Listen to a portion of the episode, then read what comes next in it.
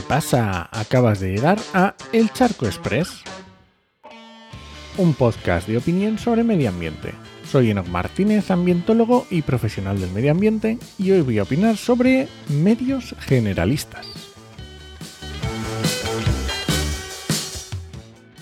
Mira, yo puedo entender las audiencias, puedo entender el espectáculo, puedo entender el que hay que entretener, y que la divulgación, si queremos que tenga un consumo masivo o más masivo, tenemos que bajarla a tierra y aderezarla un poco y hacerla atractiva.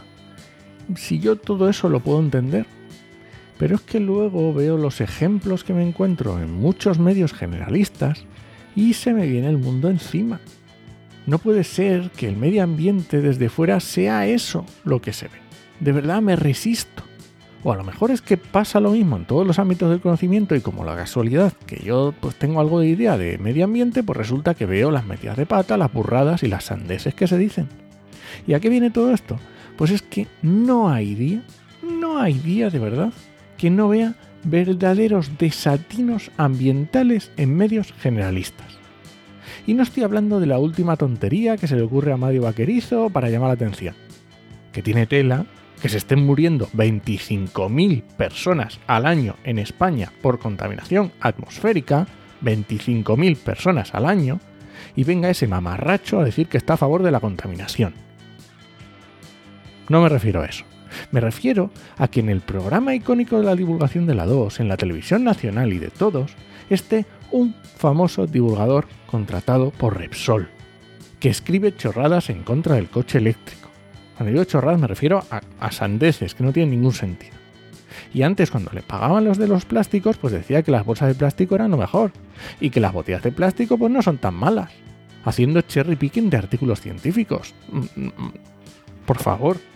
Me refiero a que el programa privado por excelencia del público de izquierdas, en prime time, le dé una sección a unos divulgadores que normalmente salen fomentando el consumo de alcohol que hablan como un chaval de 13 años y no son capaces de dar explicaciones medianamente elaboradas.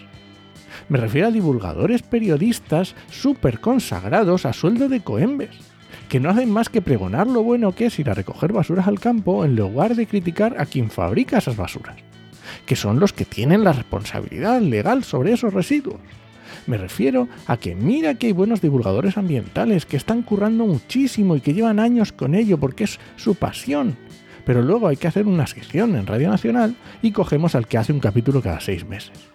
Me refiero a que hay que buscar una voz para un nuevo podcast sobre medio ambiente y las marcas grandes van a por influencers. Y ya da igual si saben de medio ambiente, que con que parezca que tengan algo de, de sensibilidad ambiental, pues ya para adelante. Me refiero a que hacen un máster un curso de verano sobre comunicación ambiental y llaman justo a estos que acabo de nombrar. No sé, a lo mejor nos falta un poco de criterio.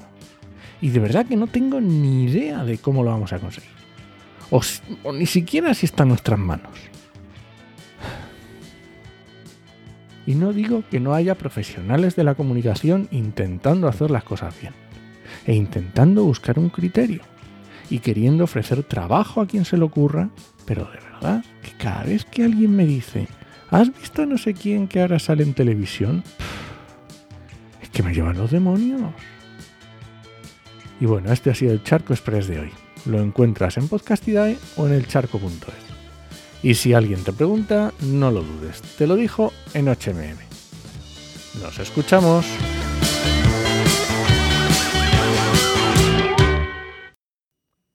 De este final me arrepiento, ya verás.